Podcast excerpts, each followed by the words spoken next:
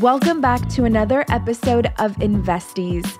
This week on the podcast, we are not going to talk about economics. We're not going to talk about the stock market, but we are still going to talk about money. Yesterday, I was reminded about a tweet thread that I wrote a year ago. Shout out to As When We Rose, who reposted this and tagged me. As I read it, I thought this would be such a great topic to amplify on the podcast.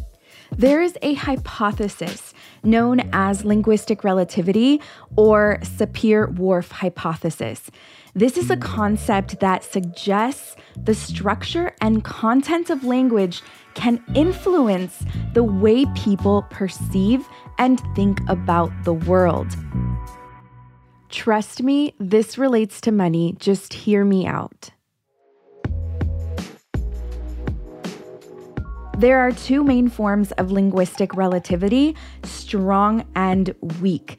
Now, this has been highly debated since it was first conceptualized in 1929.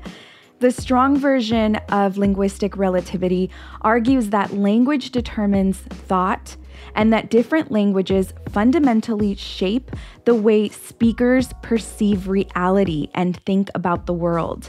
The view suggests that language limits, constrains our thoughts and cognitive process. The weak version of linguistic relativity suggests that language influences but does not determine thought.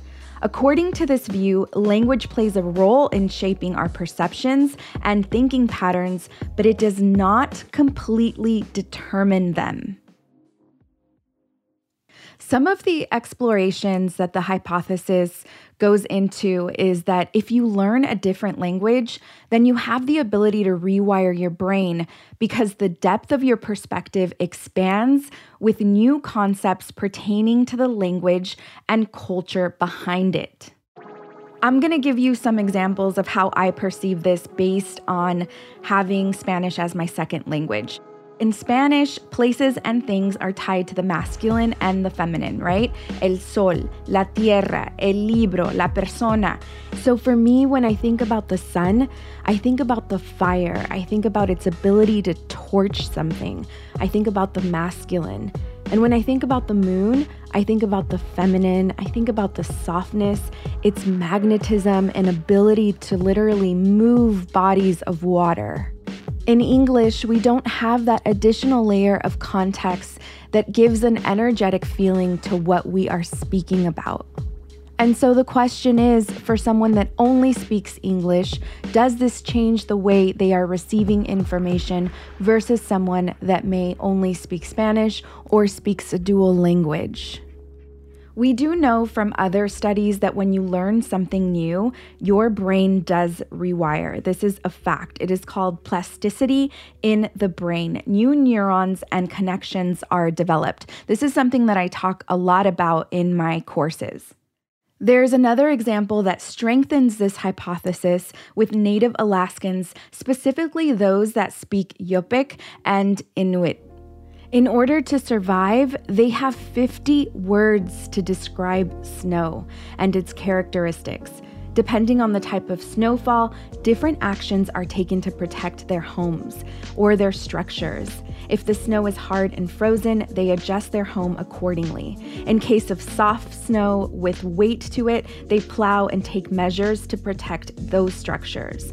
These methods vary depending on the type of snow that is accumulating, and the only way to describe that is to have 50 different words for snow. And that makes perfect sense.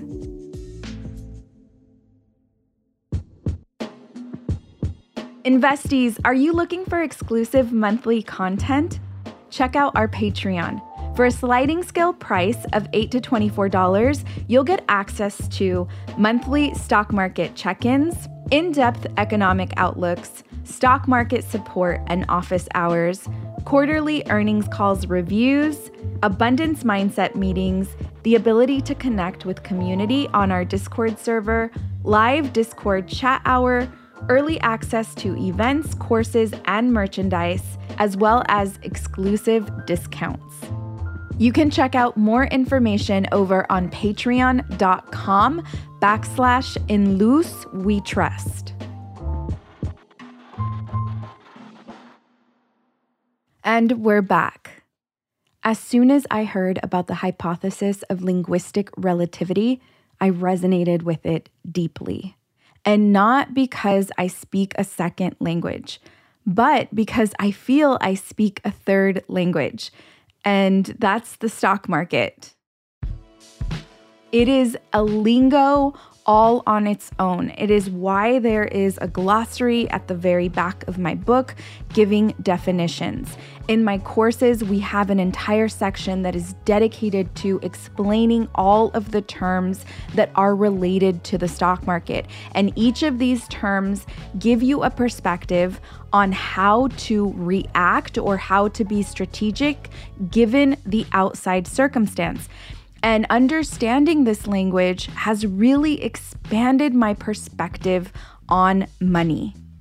I am watching my continued education and dedication to the stock market really start to pay off. And I don't mean necessarily getting paid in money, which that does come with it, but I am watching it paying off in the way my brain is wired, the way my brain begins to problem solve and seek outside solutions outside of my norm is so beneficial, not just to me, but to everyone around me. In the same way that I benefit from someone that has an expansive way of looking at things from a different language, from a different perspective, it truly drives change and innovation. There's more than a million ways on how to generate money. And for most of us, the only way we know is to exchange our time for money. A lot of us don't understand the process of having $1 multiply itself and create another dollar, which is by way of investing.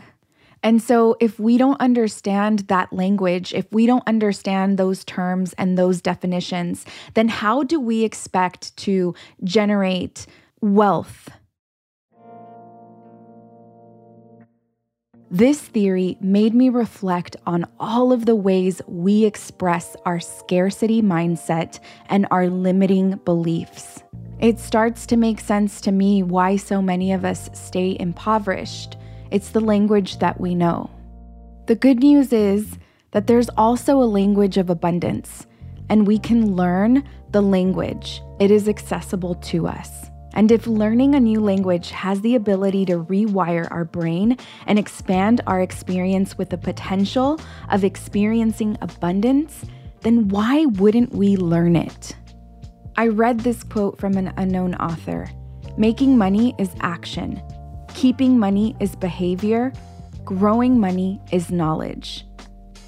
That quote really put into perspective how much is in our power. It makes sense that if we want to thrive when it comes to money, that we have at least 50 words to describe the action we can take to make this our lived experience.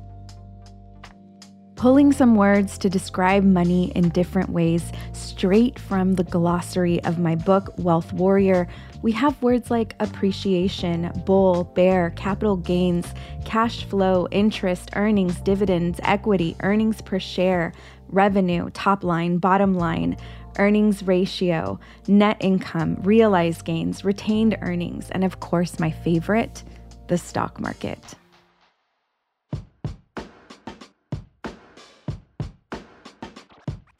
Many times, knowledge is acquired through experience.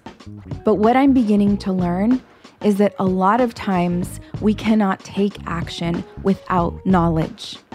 What I want you to take with you this week is that you can combat scarcity. You just have to submerge yourself into understanding the language of money and how money works.